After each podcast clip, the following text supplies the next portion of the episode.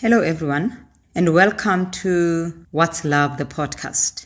We are recording the following episodes during a very unprecedented time in our world, and therefore we cannot get into the studio and record as we normally do. So we want to apologize in advance if there are some aspects of the audio that may sound distorted or in some instances where the quality is not of the standard that we would like to produce it in. However, all that is affected is the quality of the recording, but not the quality of the content. We make it a point that we record and give you information that is vital for your well being. But if the quality of the sound is not to your liking, we wish to apologize. We are all working under less ideal circumstances, but we know that we are staying at home for the health benefits of everybody in our country. And we are fully committed to staying at home in order to flatten the curve of COVID 19. We hope that you are staying at home too and that you are safe.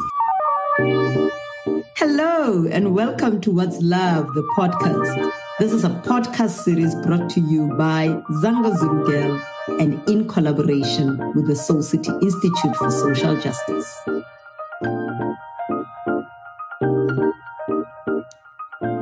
Hi, everyone. Wow, we are back today. I hope you've been doing well. You've been listening to the podcasts and you've enjoyed them as much as we have enjoyed uh, producing them for you. We are back again, and today we talk about neighborhood WhatsApp groups. Let me warn you that this matter is very triggering for me. I have one experience of a WhatsApp group that by the end of it, it made me leave the complex and to go and look for a house. I felt traumatized when I had to go and look for a house. And in the process, I lost my deposit because wow, ish, these groups. But before uh, I make this my own renting uh, episode, I'm going to introduce you to the legal eagle that I'm always with in this episode, Tinyiko from Tirisanawo Legal Advisory. Hi, Tinyiko. Hi, Lebo. How are you doing this fine afternoon? Apart from being triggered by the topic, the letter we received, I'm fine. and um, we are not only the two of us today, we've got our, our friend, our sister joining us from Ithuseng Credit Solutions, Magauta Mphahlele. How are you, Magauta? I'm great, Lebo, and I've washed my hands, I've social distance. You are doing everything that needs to be done. Yes. yeah, that's great. I'm going to rely on you on this one. This this is triggering for me. We got a letter from Melanie who's looking for advice. So Melanie tells us that she recently moved into an apartment in a gated community. Akere, we move from where we stay and we get into this apartment. Soon after she moved, she was added to a WhatsApp group. And first weekend, a few friends wanted to know where she stays, and she threw a little thing with them. She alerted uh, her neighbors on the WhatsApp group that she's gonna have a little uh, thing going. There is rules that says where the music volume should be, so she complied with all of that. But within the first hour, she sees a message in the WhatsApp group not even to her, from one of the neighbors saying, hmm, the new girl is disgusting. Can you all hear that vile, loud music? It sounds like they are having a party. It's not the small housewarming she told us about. We cannot allow her to spoil our neighborhood. Let me tell you, I first need to breathe. So if you are listening and you hear a lot of breathing in this episode, forgive me. I'm, I'm also working through my own issues. Let me start by saying, you know, before we even say was the music loud, what are the legal, whatever, where does the sense of our neighborhood even come from? What do people mean when you are, they are saying you are spoiling our neighborhood? Who belongs, who doesn't belong? I mean, oh my God, I'm not too sure how we allow more than 20 years into our democracy in South Africa that there are some people who feel so comfortable owning neighborhoods Tinyiko Magauta, have you had an experience where people make you feel like you don't belong just as people before we get into the case? I mean, uh, definitely, yeah. definitely, definitely. Just walking into certain spaces, people already prejudge you just from what you look like and how you dress and you have to fight to prove that you do belong and and it's it's a lot it's a lot sometimes it's draining and you quit. You don't want to fight because are they actually even going to change if you fight about this thing? Whoa, man. Will they accept you? Hi, no, Sogamatod.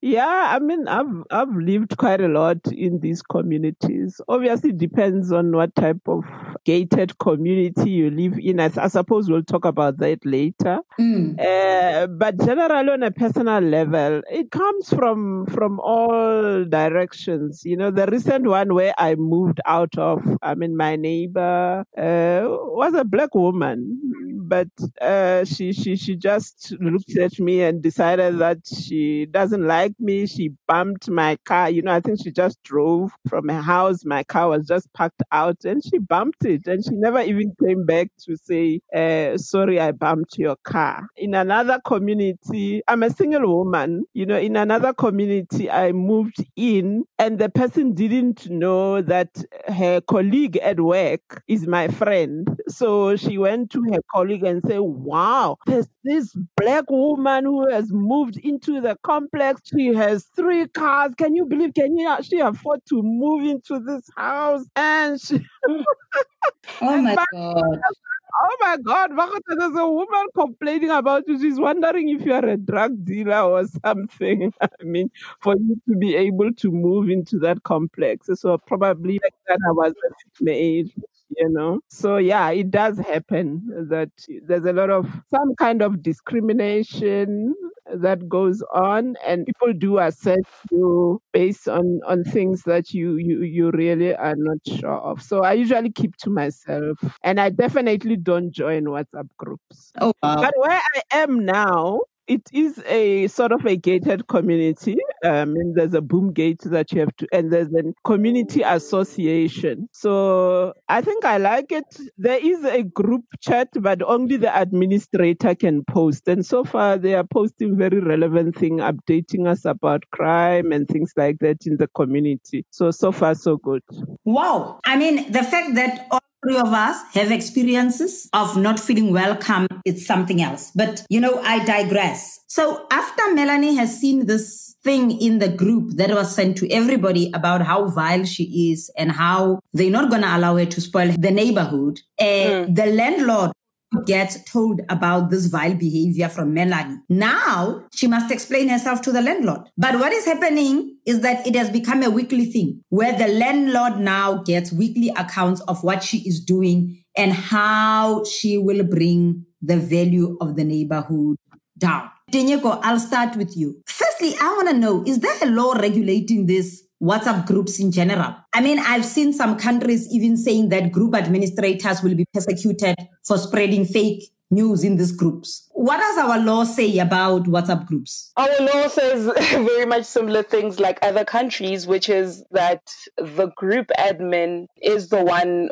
who will be in a situation for any inappropriate content that is posted there that they let slide. Because you can't exactly mm blame them for what other people are posting. But if they leave it there and they don't correct that behavior and they don't curate the group appropriately, then they're the ones who are liable for the actions of that person because it seems as though they are encouraging the said harassment, especially in, in Melanie's case. The posts in the WhatsApp group uh, are targeted harassment. They not necessarily post about fake news, um, like what we've been hearing lately about how if someone is spreading fake news in a, in a WhatsApp group, the admin will be in trouble. It's not a situation of fake news. It's a situation of unchecked targeted harassment and no one is speaking for um, Melanie or even just correcting the other person and saying whether this is correct or not. So the admin would be the one who is in trouble. That's interesting because I'm admin on a number of groups. Uh, some family groups, but I'm just wondering whether in these complexes, uh, because I remember when I joined, you know, nobody are the rules. Like this is the time when we post. I was just edit and people would discuss different things. So what is the role of the admin in order to make sure, particularly in groups like community WhatsApp group, where, you know, it's everybody. Sometimes you don't know people. What is the role of the admin? What are you supposed to do just to make people aware of, you know, are there rules? Must admins now have rules that they make everybody who joins the group know? Yeah, definitely. The admin must let alert everyone of the rule. If they feel that the group is so big that they cannot possibly be able to curate um, most of the content that is there, then they should make a disclaimer to say, you know, that the things that are posted there are not the views and the reason that the, the group was created for. It was created to speak about issues that specifically affect people living in that community, you know, in Melanie's case. So things such as crime and all the other things and relevant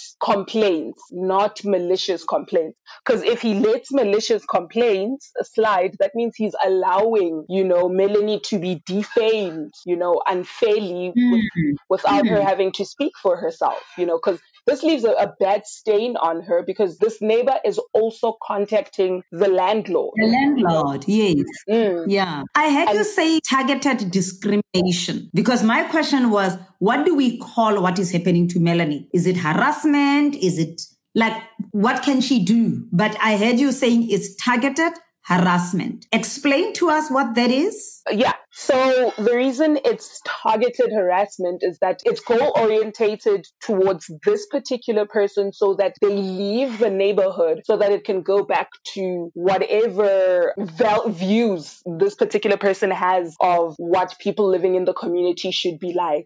Perhaps the neighbor doesn't like the idea that Melanie is a young woman who who didn't come to this neighborhood with a family, so she doesn't fit into the, you know, family lifestyle of everyone here and so she can't do, I don't know, little community events with them and, and have their kids play together, you know, because she's still young and this is probably like her first rental or things like that. But she still has time to, to enjoy and not necessarily settle down.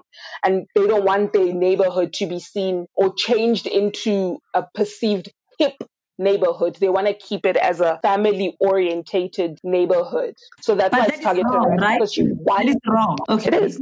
Yeah. Can I also comment on that, Lebo? Yeah. Um, uh, what is happening is that most of these gated communities could either be a, a sectional title or free title uh, estate where there are rules of how disputes should be dealt with. So in this case, it's very clear that the, the WhatsApp group is not even complying with the dispute process that is outlined in the rules. Because, for example, where I lived, the rule was that if, for example, are making noise and somebody's not happy, they should come to me and ask me maybe to lower the volume. And so we try and resolve between ourselves. And then if we don't resolve between ourselves, the person who is not happy should lodge a formal dispute with the association or the body corporate. So obviously, uh, the WhatsApp group is not the correct forum to be dealing with what Melanie could be doing that they think is wrong. They must comply with the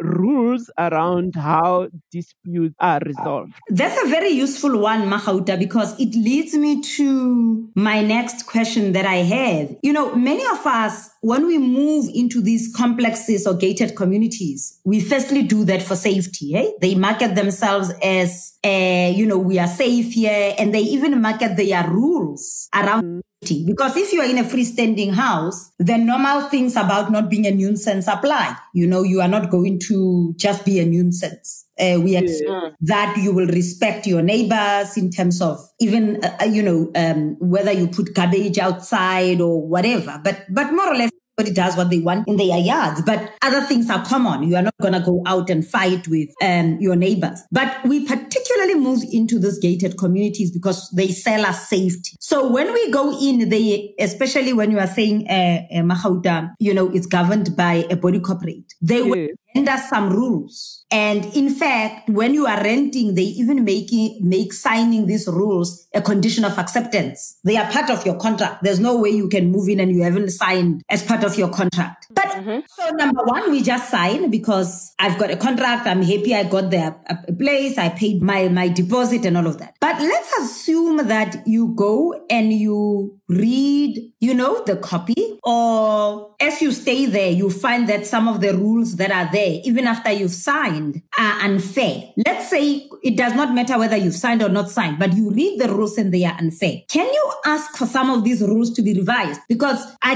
am asking this because I, I assume that people can sometimes make a rule to keep some people out, like saying this is family oriented. What is family? Are they going to allow two gay men with children in there? Are they going to allow single people who are two sisters in there because they are a family? Can you ask for the rules to be revised when you think they are unfair? And if you can, what is the, you know, the way you go about it? Mm. Uh, Lebo, um, obviously you would have to write to the body corporate to indicate what you are not happy with. And if uh, they don't agree with you and you feel that you want to escalate the matter. Fortunately, in 2011, there was a new act that was introduced in South Africa that was not there before. That act is the Community Schemes Ombud Service Act number 9 of 2011. And that act is there to regulate the relationship uh, the conduct of body corporates and other forms of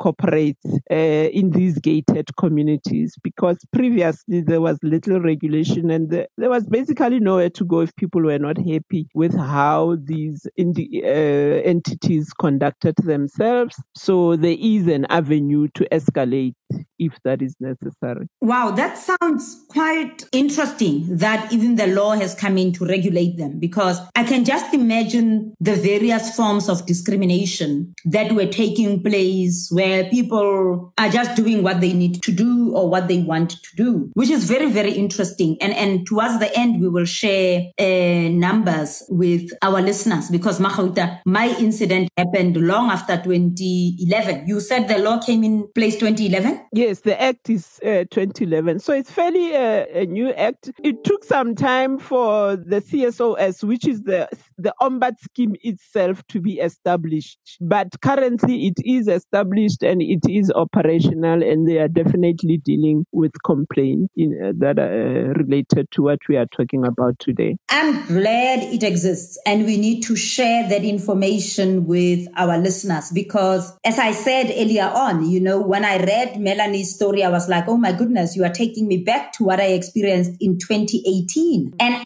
I did not even know this information. I had faced so much harassment that all I did was to leave and lose my deposit. Mm. I used to go to the shop and as I leave the yard, I can hear other neighbors' dogs barking. But I wouldn't have even arrived at the shop. And I lived in a place that had a few shops around me. So I could just walk. Literally, you walk out of the complex, you are by the traffic lights, you cross over, there's a shop. I would not have crossed over where four people would send me WhatsApps saying your dog is barking. At some point, we even said with my son, maybe the day this dog speaks in Setswana, when I leave, the notes will stop because what must the dog do? it barks. Yeah. But I'm aware that I've not left the complex for three minutes. But guys, this is not about me. This is about Melanie.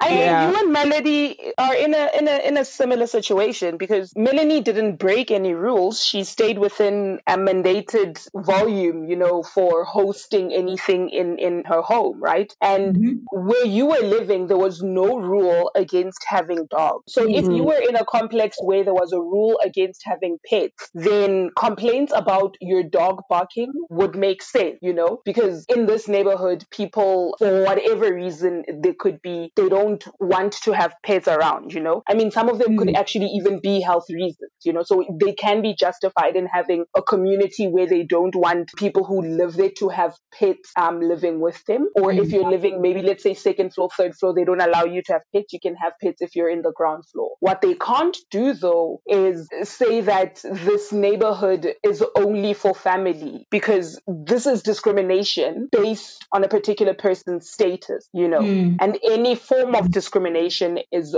not allowed in the country. So they can't even discriminate against a, um, a gay family. But what would happen then if a gay family moved in and was in Melanie's situation? This person would do something similar, you know, nitpick on things and then send them in the group to defame them and make it uncomfortable so that they leave much like you did instead of taking it through the right chain of command, um, like what Magauta just said, which is, you know, complain to the person who, who heads the body corporate there. Um, and then if they mm-hmm. if they mm-hmm. do nothing about it, that's when then okay, if you're renting, you start off by complaining to your tenant so that your tenant can take it up with the body corporate, right? But if it's your house, then you outright straight go into that. If that doesn't work, then you could also try to mediate the situation, you know, any form of dispute resolution method between you and your neighbor to see what the problem is. But if you can see that there's an impasse and the person actually doesn't want you in, in this neighborhood, that's when then you go to the ombud. Or if you have the financial muscle, you can go to court and sue them for defamation of character and yeah. ask them to apologize. You know, we even had in my case, my landlord joining the WhatsApp group. At some point, like Magauta said, I left the WhatsApp group because mm. I was just feeling that mm. people are tone deaf, you know, in the mm. way that they respond. One day my son went out and the, the gate was malfunctioning. And so we didn't realize that it didn't close. And we were all aware that the gate was malfunctioning. And somebody posted in the group, some people want to get us killed. Like, which people want to get you killed? Like, how do you get to a point where somebody presses a button? Yes, there was a, a, a, a message that said the gate is malfunctioning. Uh, when after you've pressed, just check if it closes because it sometimes gets stuck. This is a child who did not check. How do we move from that to some people want to get us killed? But anyway, as I said, it is not my episode. It is Melanie's episode. Melanie is now a tenant and she's a new tenant and her landlord keeps on getting these reports of her behavior. My is in a very difficult position as a tenant, particularly where it relates to their relationship. Uh, what are her rights in this case? Uh, look, the relationship between a tenant and a landlord is regulated by the Rental Act. One of the key issues in the Rental Act is that you as a tenant must have uninterrupted enjoyment of the space that you have rented. So the landlord's access to the unit is restricted and also your privacy is protected. And also obviously that is then uh, cascaded into the, the agreement between the landlord and the tenant. There would be issues there in terms of how the two of you must interact with each other, engage with each other, and how you must deal with disputes. And some of those issues are also regulated by the Consumer Protection Act. Tinyiko? Well, just to add, as as as the landlord, what you should do is find out from your tenant what the situation is and then also go speak to the person who's complaining, right? Because you're mm-hmm. still trying to follow the rules that you have to follow in the property. So that's why you are seeing a problem here. You think this person's breaking the law um, of the particular complex or gated community. So you find out what the situation is and then you make an informed decision based on that right? If you feel that this is a situation where you can't have this tenant here anymore, either for their safety or because you believe the neighbor, then you have to legally cancel the lease and you mm. you have to uh, notify your tenant in advance that you're you're you're you're canceling the lease and they need to find a new place to stay and you give them reasonable time. You can't just kick them out and make anyone um, homeless. It's illegal to make any person homeless in the country,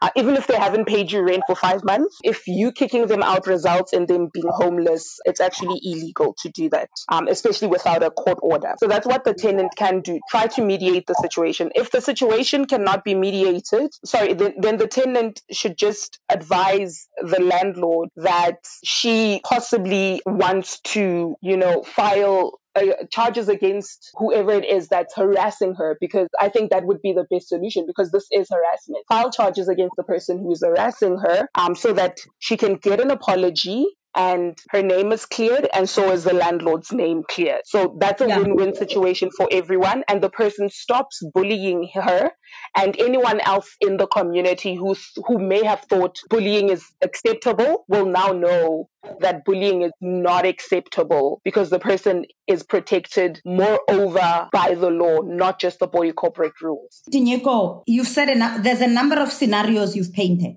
And, mm. and I break them down slightly slower because a lot of the things that you, in my view, work well in paper, like being sued, it's a long process. You want to go home to a place where you are happy and you are safe. So mm. for the landlord understand is that you are saying landlord, go find out from your tenant and go and find out from the person who complains. Okay. And mm. try and come to some solution. That seems doable. The suing part, I am not sure. I, I want to be interested in what everybody else then can do and who takes responsibility for it. So you are saying, landlord, you cannot ask the tenant to go. You cannot believe your neighbors and then ask this tenant to go without giving them reasonable notice and time. 20 business days yeah. in terms of the Consumer Protection Act. If you want to cancel a lease, mm-hmm. you, you have to give the tenant 20 business days notice and give them the opportunity to correct the behavior. Okay. If within that time frame they don't correct uh, the behavior, then you can proceed to cancel the lease if you feel you have a, a valid reason, like Tinyiko has said. So you okay. cannot just wake up and cancel the lease. There is a process that you need to follow. So that process, Magauta, what is it? A formal letter that goes to yes, that, to that, that says, I intend cancelling the lease. Must you provide reasons why you are cancelling the lease? You have to uh, say to them, it has come to my attention that you are breaking the body corporate rules. I'm giving you 20 business days to correct that. Mm. Uh, and if the, the tenant then corrects and stops doing doing what they were doing, then it's the end of the story. It's okay. only it's only if they don't comply with the demand, then you can proceed to the next step. Yes, you have to outline what is it that you are not happy with and link it to your lease agreement because the lease agreement is also your rule book in terms of how things must be dealt with. Okay, all right, that is clear. Let's assume there's two scenarios here because it's not like Melanie wants to go. Let's assume Melanie is so frustrated that she doesn't pay rent the following month and she says to the Lord, you know what? I had to spend two weeks away because this harassment was too much, or I had to go and seek psychological help because of the harassment. Is she in within her rights to do that? To withhold rent because of the harassment? Definitely no, the tenant. yeah, no. yeah. Okay. It's a, it's a it's a definite no because the person who's harassing her is not her landlord. If it was the landlord directly doing something wrong, a reason where a that that people can understand where you would withhold rent is if maybe something is broken and needs fixing and the t- and the landlord refuses to fix it then you withhold the rent okay so that they can come and fix it and then then you pay them but your withholding of the rent does not mean you spend the money. Withholding the rent means you have it, you've put it away somewhere so that when the act is done, you can immediately transfer the money. So okay. you, you must keep it with you. In this case, she can't withhold the rent. She would okay. have to make a claim to the neighbor who's harassing her to pay her for, for all of the psychological bills that she's incurred, but not the landlord. Okay. Now let's assume she then decides to move out. So she did not get a 20 day a, a letter that gives her 20 days to correct whatever behavior is. She's so harassed. She wants to move out. Is she allowed to get her deposit back? She signed a 12 months contract. This happens in month two. And she decides, you know what? I'm not going to stomach this. And maybe one meeting with the tenant happened but she feels she's not going to do this. What then? Can she expect her deposit back when she leaves? Lebo, there are rules that uh, regulate when and uh, when and under what circumstances and what the deposit must be used for. Yeah. So a lease agreement is basically a fixed term contract. Mm-hmm. And in terms of the law, uh, the landlord cannot cancel unless they have gone through the process that we have explained. Mm the tenant, the lease agreement will regulate how and when they can vacate. So let's say by law you have to give one month's notice. Mm-hmm. So So you are terminating before the end of the term. So if you are terminating before the end of the term, you are allowed to do that, but the landlord has the right to charge early termination fee. And that is where a lot of disputes come in because Yeah. some landlords would want to charge you, uh, let's say you, you terminate in month three, seven months. That's not what the law says. The law Yeah, says explain that. the, the law says they must charge you a reasonable termination uh, penalty. So, reasonable, it means, for example, if you are giving notice for one month, the landlord must show that they took steps to find another tenant. So, Yeah. if they do find another tenant during that time, they cannot charge you rent for seven months. They can then charge you the, adver- the advertising costs that they had to incur for them to advertise for a new tenant. So that would be reasonable termination penalties. Your deposit is a separate thing. The deposit has to be refunded. One, if no entry inspection was done, Mm. deposit has to be given back. So the rules around deposit is that there must be a joint entry and exit inspection. Uh-huh. And out of that inspection, if there are things that were originally ticked as being okay when you entered and they are not okay when you exit, then they can withhold a portion of the deposit to fix whatever needs to be fixed. If everything is fine, then you are entitled to your deposit. But what also tenants are not allowed to do is to use the deposit as rent for the last month. So because some people would say, I'm not paying because I'm moving out. You are not allowed to do that. You must pay your rent and then the deposit has to be paid after you have exited and an exit inspection was conducted. And if there are any other monies that you are owing, valid monies that you are owing to the landlord, they can deduct them from the deposit. For example, when you exit, there might be electricity bills, water bills that Yes. have that would have to be deducted. But they cannot just say you are moving out and I'm going to withhold your deposit. No, you have to pay rent for that month and go through the normal process of determining what amount of the deposit is due to you. Me- Just to just to continue, just one more point on the deposit. Whatever deposit amount that you give to your landlord should Mm. not be the exact same amount you get back when you leave. Yeah. Because what they're supposed to do is put that deposit in an interest bearing account and all of the interest accrued on it goes to you. They can't just keep the money for themselves, you know. So it's a way to ensure, to regulate, to ensure that this deposit money is used wisely for the purposes um, of the things that were mentioned by Magauta, such as um, repairs if any repairs need to be done. Or if you abscond, you know, that would be you forfeiting your deposit because you've absconded. Okay, Yeah. I like that a lot. Now, here's a situation. You are saying that the, you, there's a, an inspection when you come. Yeah.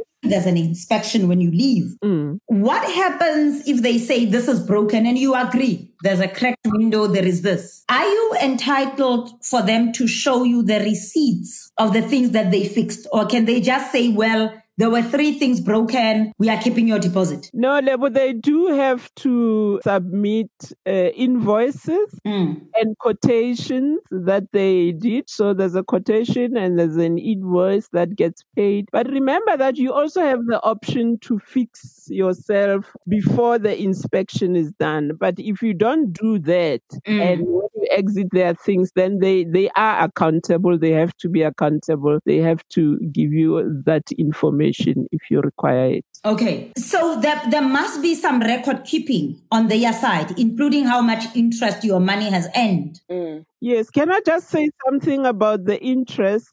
Uh, the interest depends on who is handling your rental. If the deposit was paid into the landlord's account, then your the interest is due to you. But if there is an estate agent that is registered with the Estate Agency Affairs Board, that interest would then go to the Estate Agency Affairs Board because they are responsible also for dealing with some of the disputes between uh, estate agents and consumers. So you must check in your in your lease agreement. It will indicate how your deposit will be treated, whether you will get the interest or not, because that is also a regulated process. So people must check.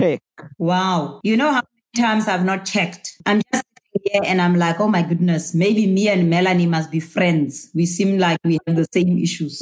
and when, when, when I, I've, I've never asked for people to give me receipts. I've known and I and I know the clauses where it says um you you'll get interest. I never follow that up and all of that. You know, sometimes it's not the lack of money that puts us in trouble financially, it's the lack of knowledge because mm-hmm. I'm thinking of a few places where I must send them a little note to say, where's my invoices? I want to see what you fixed.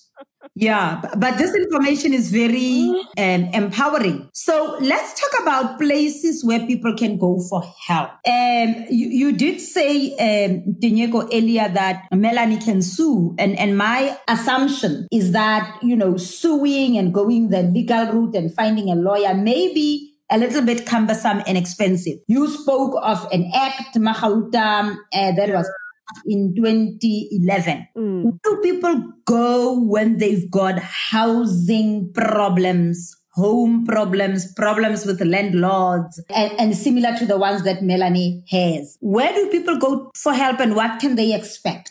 Lebo, let's talk about disputes between landlords and tenants. Yeah. The, the, there are what we call rental tribunals in most okay. provinces I think if not, they fall under the Department of Human Settlement. Mm-hmm. So the rental tribunals are free for tenants and landlords. So both, either the landlord or the tenant can lodge a dispute with the rental tribunal. Mm. Uh, if the tenant is withholding rent, is not paying on time, is not doing what they are, the landlord can lodge a complaint against the tenant. If the tenant is not happy with the landlord, maybe feel the rent is excessive, the, the landlord is not maintaining, or any other things that uh, the landlord is not doing in terms of the lease agreement, they can approach the rental tribunal. So the rental tribunal, they will first start by mediating, trying to help you to resolve the complaint, but mm. then you don't, there is a rental tribunal that can make a decision, a binding decision uh, against the landlord. And one of the issues that the tribunal deals with a lot is also because, like Tinyiko said, they cannot lock you out without a court order. A landlord cannot stop your electricity or water because you are in arrears with rent. Those things the tribunal also deals with. So that process is free. And then when it comes to community schemes, your body corporates and so on, there is the community scheme ombud services where you can also lodge a dispute and they with those types of complaints. Where do people find the, the latter one? Uh, I think they have uh, branches in a few provinces, but there is one in Gauteng. They do have a website, www.csos.org.za and then the telephone number is 010 593 0533. They are based in Sandton. And then you, there's an email also info at csos.org.za. Okay. So I guess for email, even the website, people can find out where outside of Gauteng they can go or even call the number. Yeah. And then with regard to the rental tribunal, uh, most of the rental tribunals, you have to go yourself personally. So okay. most of the municipal offices have a rental tribunal within the municipal office where you pay your electricity and water. Mm. Or if not, you can contact any Department of Human Settlements. They will be able to direct you to the rental tribunal nearest to you. So those, it's better to go yourself physical. Okay. Now let's ask the question that is my anxiety point. How long do these processes take? Well, I was a mediator at the at the rental tribunal, and remember that it's a free uh, thing. It can take you know because when you go there there is an official who will receive your complaint and and sometimes depending on the type of complaint for example lockout electricity cutoffs and so on are taken as urgent so you can get a letter same day. And the others can take uh, between a month and three months, uh, depending on the type of issue. Okay, you say you can get a letter. What does that letter say? What kind of a letter is it? If it's a lockout or electricity cutoff, remember that by law you are not allowed to do that unless you have a court order. Okay. So the letter would basically be saying to the landlord they must uh, reinstate or open up the property immediately because they are definitely breaking the law. But at the Mhm. same time, tenants are also advised they have to pay rent. They are not allowed to withhold rent, but sometimes somebody might have a valid reason why they cannot pay rent. Luckily, during this lockdown, no- one is allowed, in terms of the Mhm. regulation yesterday, no one is allowed to be evicted during the time of the lockdown. Okay. So they are asking for, they, they are applying the law, but they are also asking for both parties to be reasonable in Yes. Conduct. So you can't just withhold rent because you don't like your tenant or your landlord. No, you can't. And then Rent- you just say, but the law says I can't be evicted. There must No. valid reason why you are not paying rent. Yes, and usually at the rental tribunal, they will uh, sit down the landlord and the tenant and assist them to come to an arrangement. So definitely an assessment of your situation will be done to see why are you not paying rent, and then an arrangement will be made. Now, Magauta, you know, here's a situation with many landlords and tenants. Both of them are under pressure from somewhere. Let's assume your tenant loses a job and you were relying on their rent to pay your bond Mm. and they can pay. What is the reasonable notice period? Because I assume if you are paying a bond, you also cannot not bond. What is the reasonable notice that you can give? Also, can somebody three months, six months? What I'm asking is at what point are you then allowed to go and get an eviction order? Or can you just say, listen, you haven't paid, you have been unemployed,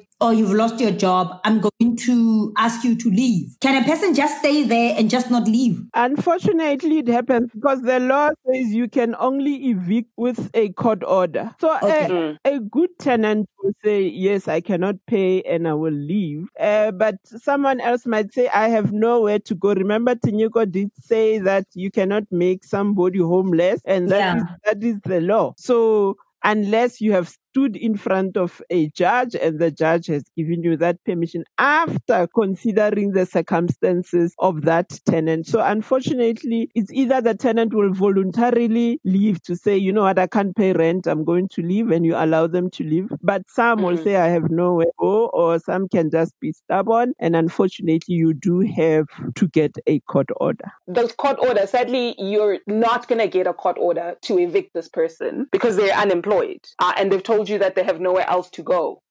so, unless you can prove that the person does have family somewhere close by that can take them in, then you're going to stay with this tenant until they find another job or they leave your property. And unfortunately for you, there's nothing you can do except for make an arrangement with your bank and maybe try and get them to understand the situation because there is a criteria before the courts are allowed to evict someone. And the basis of that criteria is that the person cannot be homeless. And if maybe your dispute has nothing to do with the person uh, being unemployed and the person hasn't been paying, but they're not unemployed and you don't know why they're not paying, then when you go to court, you need to go to court with evidence of alternative accommodation in the area that they can get, which is within the price range of the apartment or the house that you were renting them and also is similar to, to the property that you were renting them. If you can't prove that there is alternative accommodation for this person to go to, you're not going to get a court order granted, unfortunately. You, you, you're going to have to go a little bit slow for a non legal person like myself. Now, somebody works. They decide they are not going to pay Magauta, but they work. They live in this area, they work, nothing happened. I will mm. still get a court order until I have found them alternative accommodation. No. If they can afford to pay the rent and they are just being, I don't know, malicious in not paying the rent, you will get your order because they can afford to pay rent somewhere.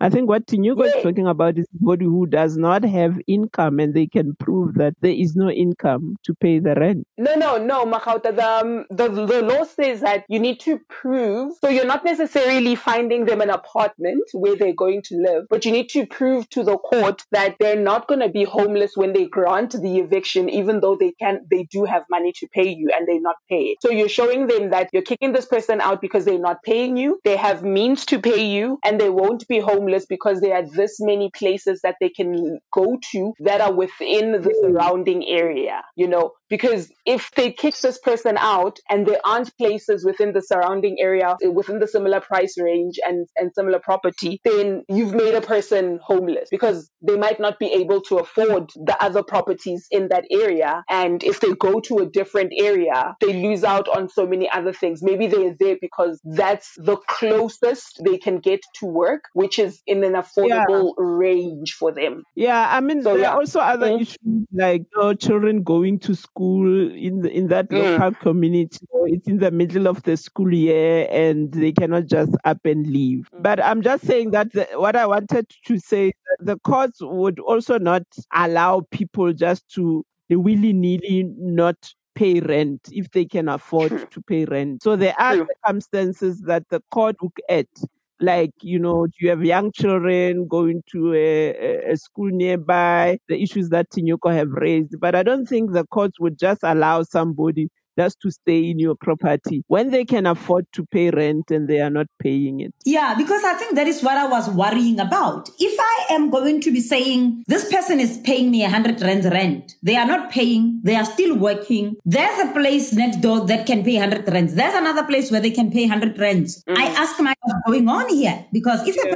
a hundred rands, why must I demonstrate that there's not, unless if I'm the one that wants them to go for whatever fallout we have had. Yeah now say, no, no, no. In the, in our area, I'll give them their deposit, but all I want is for them to go. But I guess what you are saying is that people who can evict it's only the courts. It's only the law. Yes, you have to mm. have a court. Or unless I think one advantage with the rental tribunal is because they have a mediation step. They will call the landlord and the tenant, sit them together in one room with a mediator, and then they can enter into a settlement agreement. And that settlement agreement, if necessary, can be made an order of the tribunal, which becomes binding on both parties. Most people, even lawyers, they, they advise people to go through the tribunal process. It's free and you can enter into settle, uh, settlement agreements that can also be made binding. So in that process, you negotiate with your tenant and you, like you said, you can okay, I'll give you your deposit back. Please go away. Because then you will be calculating what you would spend if you had to go and get an eviction order. Mm, and those are expensive. Yeah. So the tribunal is there for you to negotiate and get a voluntary settlement in place. And a lot of tenants will say, it's not that I don't want to leave. Give me two months or three months. I will go. So those are the types of things you negotiate at the tribunal. Okay. I think that gives me a bit of comfort. The first stop is to go to a, a tribunal. It is a free service and you will mediate. So there aren't expensive legal costs and you can both be uh, reasonable in what you negotiate with each other. You know, you, you can discuss. And, and I mm. think the presence of a mediator, what you said, for me makes sense uh, because you also sometimes want to avoid the emotions that get into some of these discussions when you are not with a mediator or a trained person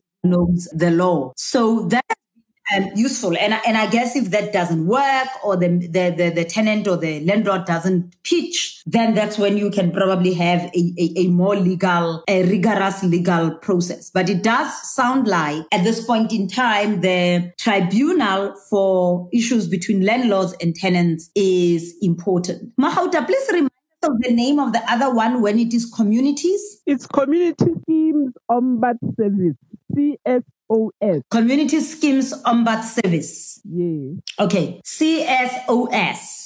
Yes. I'm very happy and, and I find that quite important because outside of the tenant uh, landlord disputes, I think there has been a lot of issues with these communities. Subtle racism, discrimination, intimidation, harassment like Melanie's case. And I hope in case she's got no uh, joy from the landlord, who Tinyiko, you said, can go to even the, the, the other uh, complainants uh, on the WhatsApp group to find out and probably just try to sort it out. But if that doesn't work, uh, I hope this uh, community services ombuds uh, will be able to help Melanie. But I hope that there are conversations in these communities about just some sensitization around, you know, discrimination and sometimes how people come out in a manner that is not appropriate. But I think we are an, a, a country in experiment in a sense that we are only learning to live with each other uh, for less than 30 years. Maybe we must be a little bit more patient.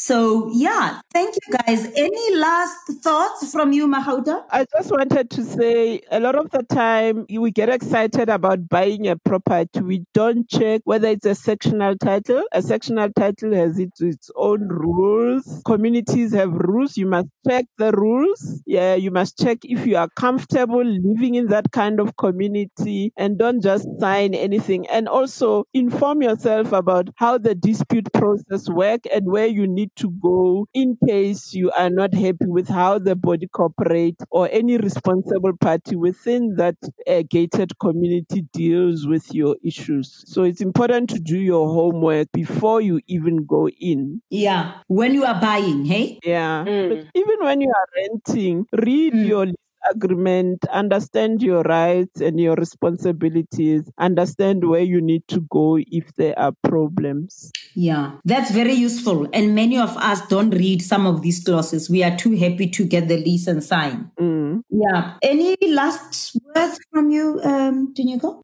Neighbor law really does protect everyone in um, whether you're in a gated community or a sectional title or a townhouse or just a normal neighborhood. You should be living in a fairly cordial manner with all of your neighbors. And if ever you feel that one of them is, is treating you unfairly and that is negatively impacting on your health uh, and your person, then the first thing you should try to do is have a conversation with them. If that doesn't work, then try the mediation route, you know, and try to see if you can work around that. If all, if you've tried everything and it still doesn't work, then you will have to go through the processes that we've discussed, you know, because it has nothing to do with you being a bad neighbor, but it has more to do with you being in an unwanted space. And unfortunately, mm-hmm. in order to take over that space and cement yourself because this is your home, you will have to fight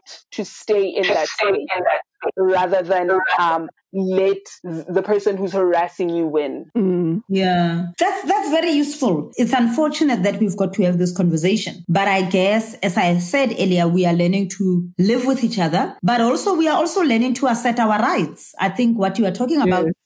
Is the right, uh, and Magauta mentioned others around your own privacy, that just because somebody mm. is a they can't just decide when they are driving past that I'm going to go in, you know, and, and see the place. And similarly, your neighbors cannot just treat you like you don't matter or your rights don't matter because they've got some rules in their neighborhood, as they normally say. Mm. It's been an amazing pleasure talking to you. And I'm sure that our listeners are going to benefit uh, so much from this. As I said earlier, uh, and you realized Melanie and I should be friends because I think we similar issues.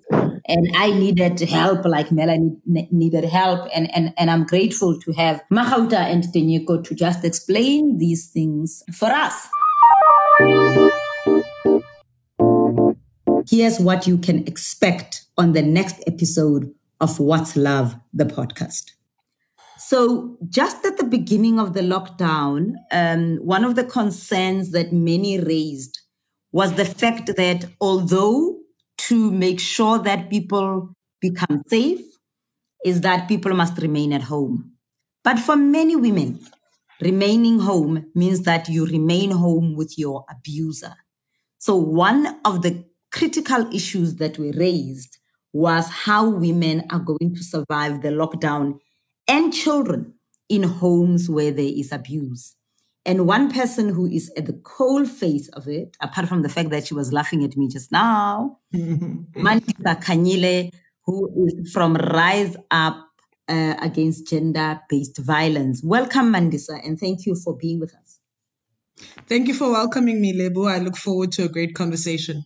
So, Mandisa, even before the lockdown, you have been involved with the struggle to eradicate gender based violence in South Africa. You were quite involved in organizing the total shutdown. Can you just give us a sense of how big the problem of gender based violence is in South Africa and why it is such a big concern for you? Look, South Africa has five times the global average uh, when it comes to instances of gender based violence in the world. So, whilst other countries are averaging maybe 50 per 100,000, we average 250 per 100,000, and that's just reported incidences. South Africa is the leader when it comes to child abuse globally. No one abuses more children than us, according to statistics. And obviously, when it comes to rape, um, we rape more women than some countries that are actually currently at war. So it's it's it's it's quite interesting that a country that's supposed to be democratic and at peace has these kind of really violent statistics when it comes to gender-based violence. So that's it, folks. We hope you enjoyed listening to us. You can follow us on Insta and on Twitter, and our handle is at What's Love underscore podcast and also on Facebook on What's Love podcast. And you can also send us a note on WhatsApp. And the number to use is 061 535 4623. I hope that you join our WhatsApp group. I hope that you join our social media pages because, hey, we've got another surprise for you. We have started giving away airtime vouchers to reward you for your engagement. So keep an eye on our social media accounts and make sure that you don't miss questions that we will be posting based on the most current episode. Last week, we gave away a 100 Rand airtime voucher to one of our listeners, and we will continue to do so. To stand a chance of winning a voucher for listening and engaging with What's Love, the podcast, all you have to do is to keep in touch and please let us know your views. Our WhatsApp page is a safe space for people to ask questions, and you have Dinye Kombenze, who comes from Tirisanawe Legal Advisory, who gets into their podcast is a member of their WhatsApp group who will give you some advice. A lot of people are using that platform and they are asking questions. There is never a stupid or invalid question. If you have a matter like Melanie and others that you would like us to us to discuss here on What's Love, you can email us on zangazulugirl at gmail.com and we will try and ask our legal eagle, Tinyiko, to help you with any information that you need. From us, this is it. Enjoy your day.